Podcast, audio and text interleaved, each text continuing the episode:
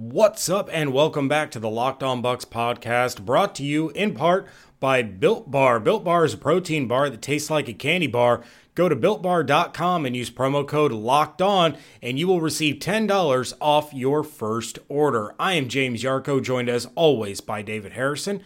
You can find everything that we're doing over at bucsnation.com and make sure you follow along on Twitter at Locked On Bucs, at JYarko underscore Bucs, at DH82 underscore Bucs and at Bucs underscore Nation.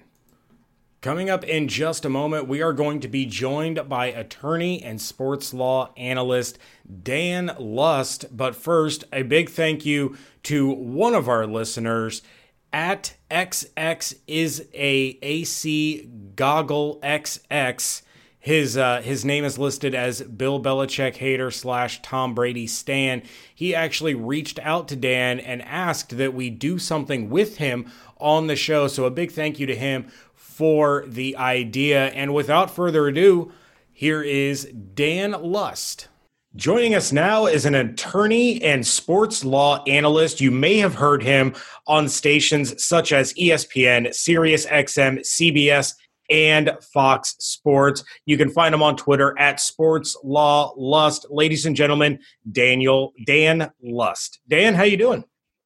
I'm good, Daniel. Dan. Either way, the, the lust part is the part that people tend not to forget. It's uh, not the most common last name.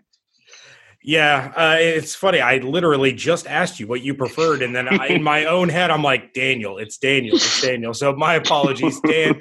it's a pleasure to have you on here. Really excited to talk about some different aspects of sports than what David and I normally talk about here on uh, on the Locked On Bucs podcast. So again, thank you, and uh, I think we're going to go ahead and dive right in as far as the Buccaneers are concerned. Anyway, kind of the most recent legal issues or or run-ins with the law that that team has faced of course was the story a little while back about Jameis Winston and the alleged incident with the Uber driver any intimate knowledge that you are able to share in as far as educating our listeners on how you would advise or have advised an NFL player in that kind of position?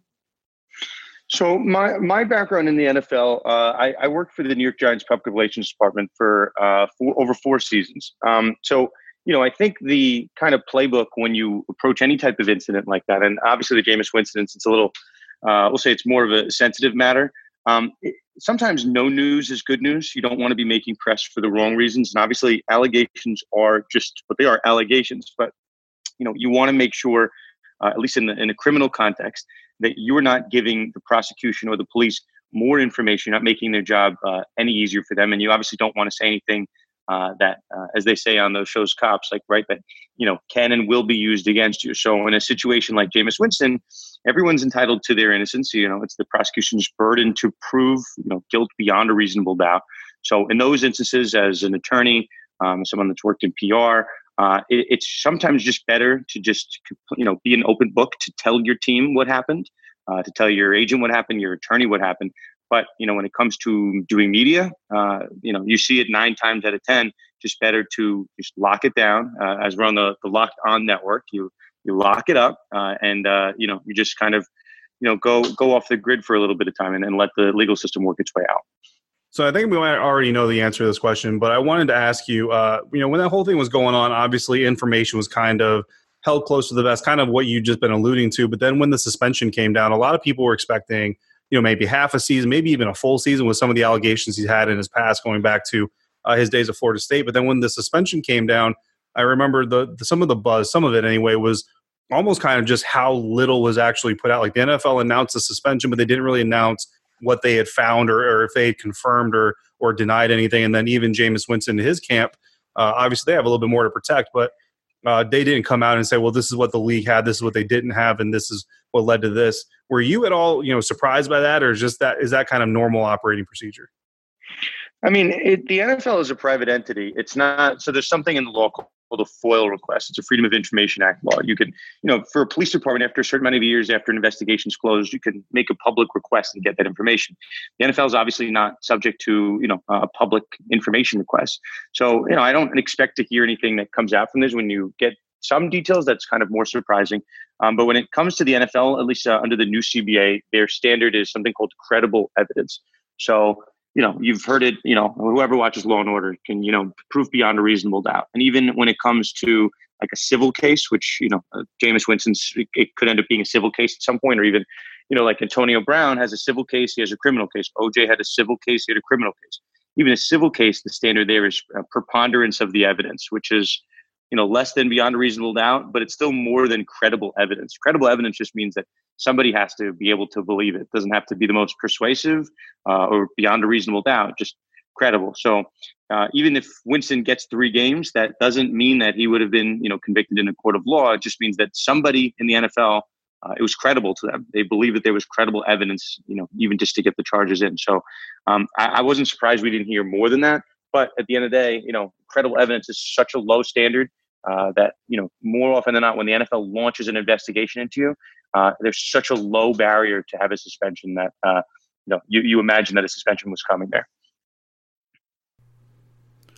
back to Dan in just a minute, but first, you know, we got to talk about those delicious, delicious Built Bars. Of course, Built Bars are a protein bar that tastes just like a candy bar. They come in all kinds of amazing flavors. The bars are covered in 100% chocolate. They're soft and easy to chew, and they are great for the health conscious person. You can lose or maintain weight while indulging in a delicious treat. They're low calorie, low sugar, high protein, high fiber.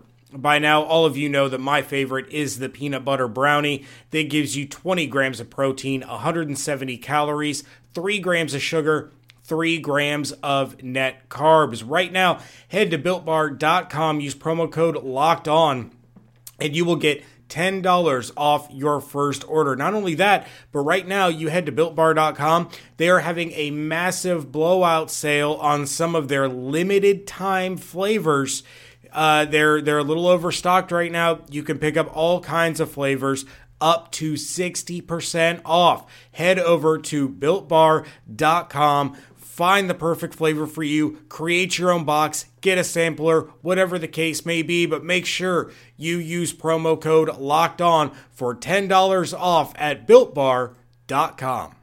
Kicking off the week here at the Locked On Bucs podcast, joined by attorney and sports law analyst Dan Lust. Uh, Dan, obviously the NFL is trying to move forward. Every major sports uh, league is trying to move forward. The you know the country is trying to move forward, but some states and even counties aren't necessarily all on the same page. I, I actually live in New York, and I can tell you that what New York State is saying and what the county I'm living in is saying really don't kind of match up. So if they can't agree within the own state just on opening restaurants and stuff like that, uh, kind of brings into question how the NFL or how a major operation like that is going to open up.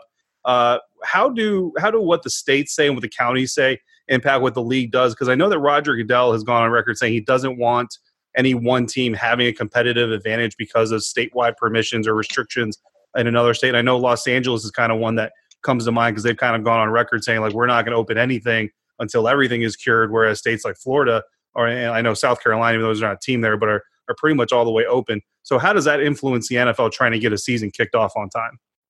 So, Dave, we have something in common. I'm also based out of New York. So, for for us, it's going to be very different than from I imagine most of the listeners in Tampa, Florida, where uh, it's a completely different animal. So, um, you know, for us in, in New York, Governor Cuomo has taken a more of a conservative approach. In Florida, uh, Governor DeSantis has taken, you know, uh, we'll say a different approach. He's taken the approach that uh, for them that the economy in Florida is more important to protect. Uh, you know, it's just a decision, and and you know you can kind of debate the the decision making behind each each step of the way, but they're just you know it's local uh, officials, state officials that are making these decisions. So uh, originally, the word in the NFL was that.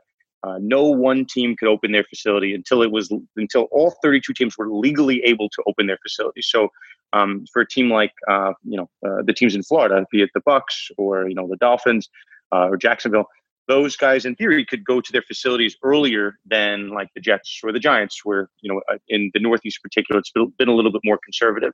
Um, recently, the NFL actually went back on that, and they said that all teams are allowed to open their facilities, even though it might lend to lend itself to a competitive advantage.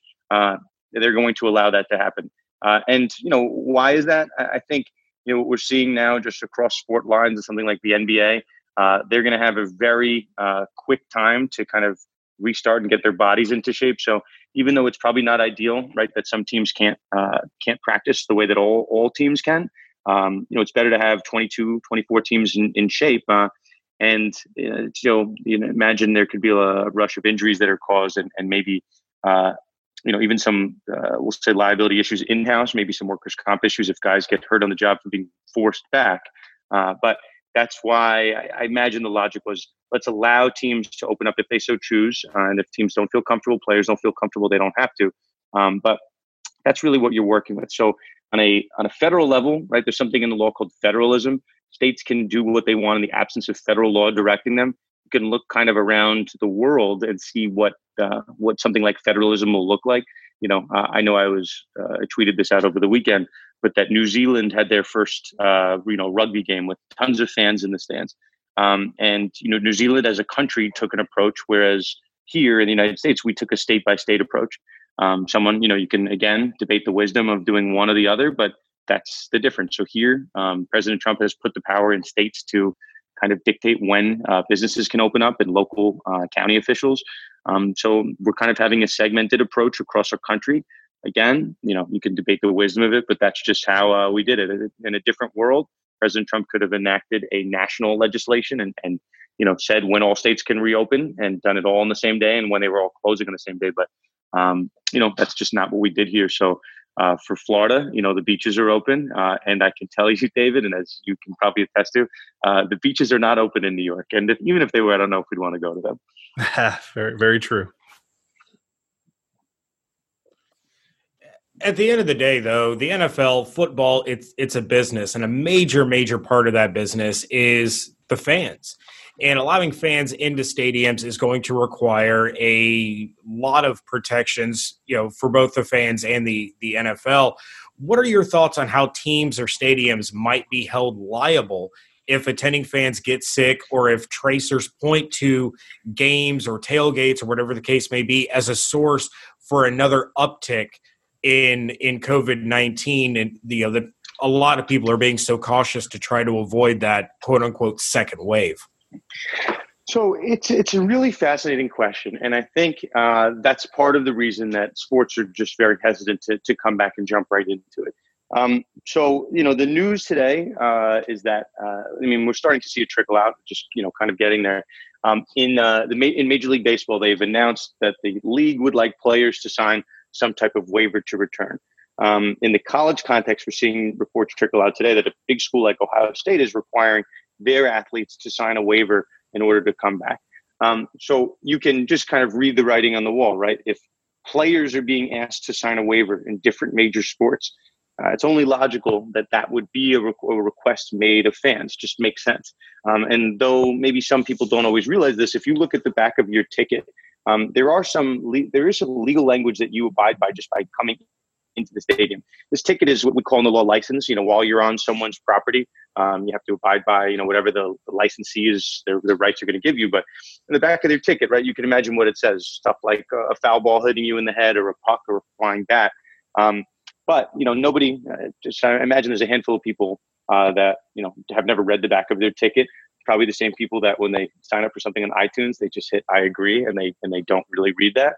Um, but in this new world of, of you know COVID nineteen, you can imagine that uh, however they however way teams want to do this, whether they want to actually put it on the back of the ticket or actually hand you a piece of paper, you know, maybe like you would if you're going skydiving or whitewater rafting or something like that. Um, but I, I, think you could just read the writing on the wall. There's obviously been no confirmation on, on any major sport that fans will have to sign waivers. But uh, just using common sense, if the players are going to sign it, uh, you'd imagine that that would be next for the fans as well. That's very interesting, Dan. Actually, the first time I took my wife to a hockey game, she got hit by a puck. I uh, I, had my eyes elsewhere, and and I didn't see it coming myself to try to stop it, but she got hit in the shoulder with a puck. She was fine. Uh, we're not exactly you know like civil litigation happy type of people, so we didn't even consider it. But I never thought that uh, you know there might have been something on the on the back of our ticket that prevented if if we tried to prevent us from taking action. That's interesting. Um, something else that's interesting and, and is back in the news is uh, as NFL wide receiver, well, former NFL wide receiver for now, Antonio Brown, and you know uh, he's a player that's been mentioned in the same breath as the Buccaneers ties to Bruce Arians. Um, he was in the news again for pleading no contest uh, in, in, his case from January involving a moving truck driver. And now, uh, from what I read, if, if it's accurate, he's looking at two years of probation among some other punishments. Now, there's been plenty of talk about Antonio uh, per, potentially returning to the NFL, even you know to the Buccaneers, but Bruce Arians kind of squashed that. But still, just kind of with everything that's happening, and and now this whole thing going down and him pleading no contest, do you do you see the NFL or an NFL team giving him an opportunity? And if they do, what would that team kind of need to do to protect themselves? And if you were advising AB, what would you tell him? I mean, it's it's kind of twofold. So I guess the the reports with Brown that it's important for kind of everyone to know Brown is still uh, he has a case against him that's still pending in the state of Florida. So you know, every when the kind of uh, we'll say the floodgates hit, everyone different people were coming forward with different allegations against Brown. Um, as of we'll say this past week, there was two. There was the civil sexual assault case, um, which we heard about his trainer. Uh, that w- could have escalated to criminal charges, and as I kind of went into these different standards, if a criminal prosecutor in any given uh, jurisdiction wants to pursue charges against you, th- that's a good sign that these the case has some weight to it. If the prosecutors are going to get behind it, prosecutor's not going to just take on any case and you know will ruin their hypothetical win loss record and, and, look stupid in the media. So um, for this first first civil case, the fact that that the sexual assault case, the fact that no prosecutor wanted to touch that and, and elevate that to criminal charges um, you can fairly read into the strength maybe of that case that it only is now a civil case. Now, separately, while um, you know Antonio Brown, I'm just going to say while he was kind of spiraling out of control with different social media posts and um, you know firing his agent, firing his attorney, doing different stuff, uh, he had moved cross country from California all the way to uh, Florida, and he was having a you know moving truck bring his stuff back. So that was a very different case. This moving truck driver, I guess they were having a dispute over you know over funds, uh, over how much the guy should be paid. So Antonio Brown, instead of you know just I guess paying the guy or calling the supervisor, uh, essentially tried to break into the truck, was throwing rocks at the truck, uh, and the guy called 911 at the scene. And you know, throwing rocks is obviously some type of a criminal event, but when you're throwing rocks to try to burglarize someone and steal your stuff uh, from someone else's truck, that's obviously not going to look good. So, in terms of the overall landscape, um, I, I, have said, and you know, a, a criminal charge the fact that he got hit with what were a felony criminal charge, um, no team was going to touch that. Just I just didn't see it. I mean, it's the fact that a criminal prosecutor picked it up. It's a really bad sign. So now, um, you know, what we're dealing with today uh, is that the only case left is a civil case, which again isn't. It's not. It's not like it's a. You know, it's a piece. Um, we'll say the least severe charge is it's a sexual assault charge, which is serious, but it's not a criminal charge.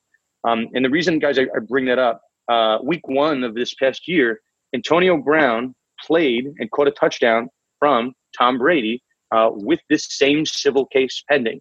Um, absent any type of suspension, absent being put on any type of commissioner's exempt list. Um, do I anticipate some type of suspension coming for a team that takes a shot at him? Sure.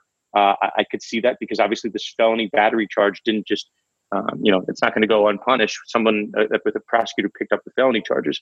But um, that being said, he did play a game and caught a touchdown from Brady with the civil case pending. So I think, uh, you know, just going back to our Jameis Winston conversation, uh, that was a three game suspension there. Uh, you know, at this point, this is a sexual assault charge. Uh, so I don't think, you know, I've, I've seen some people online say that Brown's going to get suspended for the season. Uh, I don't see that. Um, you know, if a guy like Albert Haynesworth is going to get six games for stepping on someone's head, uh, you know, you can imagine where where Brown kind of falls in that line. So um, I, I, you know, it's too early to tell if Brown's going to drum up some interest. Um, but you know, you can imagine with the guy with that type of talent level uh, and having a history with Brady, uh, you know, I understand understanding what Bruce Arians is saying, but there's a reason that uh, you know I think the Bucs are the, the favorite in the clubhouse to end up with Antonio Brown. The Locked On Podcast Network stands against racism and social injustice. That's why we, the hosts, are making personal donations to local and national organizations that are fighting for change. And in the month of June, Locked On is matching the total of all host donations up to an additional $10,000. To make your own donation along with us, please visit lockedonpodcast.com slash Black Lives Matter. With the ever increasing numbers of makes and models, it is now impossible to stock all the parts you need in a traditional chain storefront. Why endure often pointless or seemingly intimidating questioning and wait while the counterman orders the parts on his computer, choosing the only brand his warehouse happens to carry.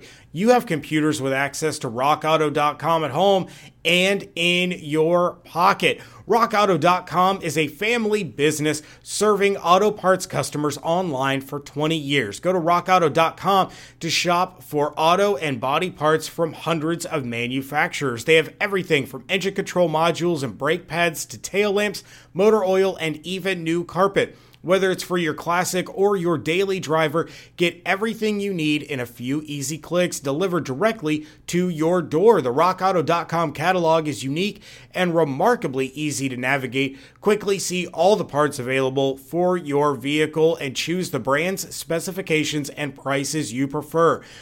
Best of all, prices at rockauto.com are always reliably low and the same for professionals and do it yourselfers. Why spend up to twice as much for the same parts? Head to rockauto.com right now and see all the parts available for your car or truck. Just write locked on in their How Did You Hear About Us box so they know we sent you. Amazing selection, reliably low prices, all the parts your car will ever need. RockAuto.com. It's Monday here on the Locked On Bucs podcast. We are joined by attorney and sports law analyst Dan Lust. Going back to to the receiver room for the Buccaneers, Chris Godwin is in the last year of his rookie deal, and Buccaneers fans and a lot of us in, in the media really think the team needs to go ahead and ink him to that long term deal. And these things tend to get to a point where fans and, and those of us on the outside looking in think it's an extremely drawn out and, and, unnecessary process. Is it as simple as what the team values the player at versus what the player values himself as? Or is there you know a more complicated matters involved in these negotiations? Well, you know, I hate to be the kind of bearer of bad news in this, but there is kind of a looming issue with this whole kind of COVID situation that I think has kind of been gone under the radar. Um, you know, and we'll see what what happens with the NFL. I mean, I guess as a kind of an initial note, um, baseball and basketball are dealing with this right now, and they're you know looking at a season where they're going to have no fans. Uh, baseball and basketball have both independently reported that, uh, based on you know their calculations, fans roughly you know going to games buying tickets make up 40% of revenue for teams. So you can imagine if you lose 40% of revenue that the salary cap is going to be affected in some way shape or form. Um, and adam schefter reported a couple weeks back confirmed this that nfl is considering lowering the cap to the extent that they have a season without fans as well. So when it comes to a guy like chris godwin uh, the normal factors that would be at play right? If the guy wants to stay here versus you know if he wants to test the open market I, I think you know this is just my opinion. Um, in a world where testing the open market has now become exponentially riskier, right? If the salary cap goes down, I think, you know, just kind of reading the, the landscape, it would make more sense for guys to want to stay close to home uh, and probably sign shorter deals instead of getting locked in, in into a world where uh, they don't know what the salary cap is going to look like. Um, I think you could see that with a guy like uh, Patrick Mahomes or Dak Prescott on these, you know, these star quarterbacks looking at long-term deals right? Maybe they want to sign and lock in a longer term deal now before they see what the world will look like uh, in a uh, salary cap decreased year. So uh, I'm not saying anything that's not out in the public. I think the NHL is looking at also reducing their salary cap as well. But you can imagine that uh, years of, of planning, be it for Chris Godwin, uh, you know, a guy like Mike Evans, those were you know situations that were uh, made after years of planning and looking at the salary cap. But now with this COVID situation, with losing a, a massive chunk of revenue, uh, that's going to change teams' operating procedures. So uh, I would think now, if you're Chris Godwin's representatives, you're, you're looking to try to perhaps lock in a long-term deal now where the salary cap can still stay at a, at a reasonably high level because we've, we've never really seen a world in sports where the salary cap could drop. But that's really what's being reported uh, across the board. And, and again, for football, that's you know at the highest levels of Adam Schefter saying he's been talking to league officials about that. Well, that's really interesting, and yeah, that's not something I've I've heard of or, or, been thinking of, but that's definitely something we'll have to keep an eye on. And then Dan, last question uh, for me today: uh, a player that the Bucs once had a lot of hope in was linebacker Kendall Beckwith. Uh, but during the offseason between his rookie and sophomore years, uh, was in a car accident. His friend, uh, if I remember correctly, was driving his vehicle. No legal actions that I'm aware of came of the accident, uh, especially not with Kendall himself. But of course, he's missed all this time, and you know his his career may be over. But he, he did also have a rookie contract, so I'm kind of curious, just from not having that legal or that contractual uh, experience, how do those matters play out? Is Kendall still you know entitled to some of the financial promises that were in his rookie contract, or is there a clause? And because he wasn't able to play due to injury, even though it wasn't, or base, basically specifically because it didn't happen on the field, uh, where the team can reclaim some of that money or refuse to pay that money. So it, it depends really what's going to be in the contract. So if it's just a, a, standard car accident, that's one thing. But you can imagine a scenario, right, like we're seeing kind of play out uh, really in front of our eyes is this Henry Ruggs situation with the Raiders. Um, unknown really how he hurt his leg. I know there's some reports that he hurt it in a move. Um, and then you could even go cross sports, right? Like a guy like Madison Bumgarner who hurt, you know, allegedly hurt himself on a dirt bike. So th- those are the types of, um, we'll say, uh, activities outside of uh, perm- impermissible activities in your contract that could result in a, you know, contract being voided. Um, you know, a guy like Ed Oliver on the Buffalo Bills, he's got a, a DWI uh, situation pending. Uh, to the extent that he gets hit with a suspension uh, under the NFL CBA, that could result in a uh, voiding of his guarantees. But to the extent that um, someone was riding a car, there wasn't, you know, uh, wasn't anything illegal or impermissible going on, or anything that resulted in any type of suspensions. Um, that wouldn't seem like a scenario where you would necessarily forfeit uh, your money. But if you're unable to be on the field for a certain amount of time, you can imagine there's terms in someone's contract that says you have to play X amount of games uh, in order to, for certain um, you know certain dollar amounts to vest. So um, I could see it having an impact. Uh, you know, without having uh, having had the chance to review his contract, I don't know how specifically it would impact him, but you could imagine that there are certain activities, be it uh, you know illegal activities or just something uh, something as easy as you know. I'm sure people listening to this have watched The Last Dance. Michael Jordan playing pickup basketball on a broken ankle, unbeknownst to the team. Right? It's Michael Jordan at the end of the day, so you don't think the Bulls are going to void his contract. But you know, the the lower you get on the in terms of player spectrum, uh, the more something like that could happen. But here, just be it a, a normal car accident, uh, I don't I don't think that that type of situation's in play. Yeah, I know uh, Jordan had the for the love of the game clause in his contract that he was allowed to play anywhere, anytime that he deemed fit. Uh, but one of the first things that that I thought of when you started talking about those injuries in the contract was of course, the injury that led to Alex Rodriguez becoming a New York Yankee. Aaron Boone was playing a pickup basketball game, blows his knee out. The Yankees were able to void his contract, and then they make the trade for Alex Rodriguez right before the 2004 season. Uh, Aaron Bleepin Boone, I remember that well. Uh, that's, a, that's, a, throwback to uh, some Red Sox series. But uh, yeah, I mean, it's it's just kind of important to watch. And I mentioned, I don't know how many people are following this Ruggs situation, but you know, Ruggs is a is a guy in a rookie deal, uh, big wide receiver, you know, big time wide receiver. The Raiders just drafted, uh, and he hurts himself under very suspicious circumstances. So, uh, you know, people tend to not always pay attention to the, uh, you know, and maybe for good reason, maybe not for uh, the off-season activities that players are involved in. But you could imagine, like, you know, this guy Ed Oliver, defensive tackle on the Bills, number nine overall pick. Uh, he's you know getting charged with a DWI and a, um, a pistol in his car as well. Uh, that's you know a huge part of the Buffalo Bills building situation, and all of a sudden you know he might not be with the team for a certain amount of games. So I think um, kind of one one thing to note uh, again we, we were talking kind of about going over state lines.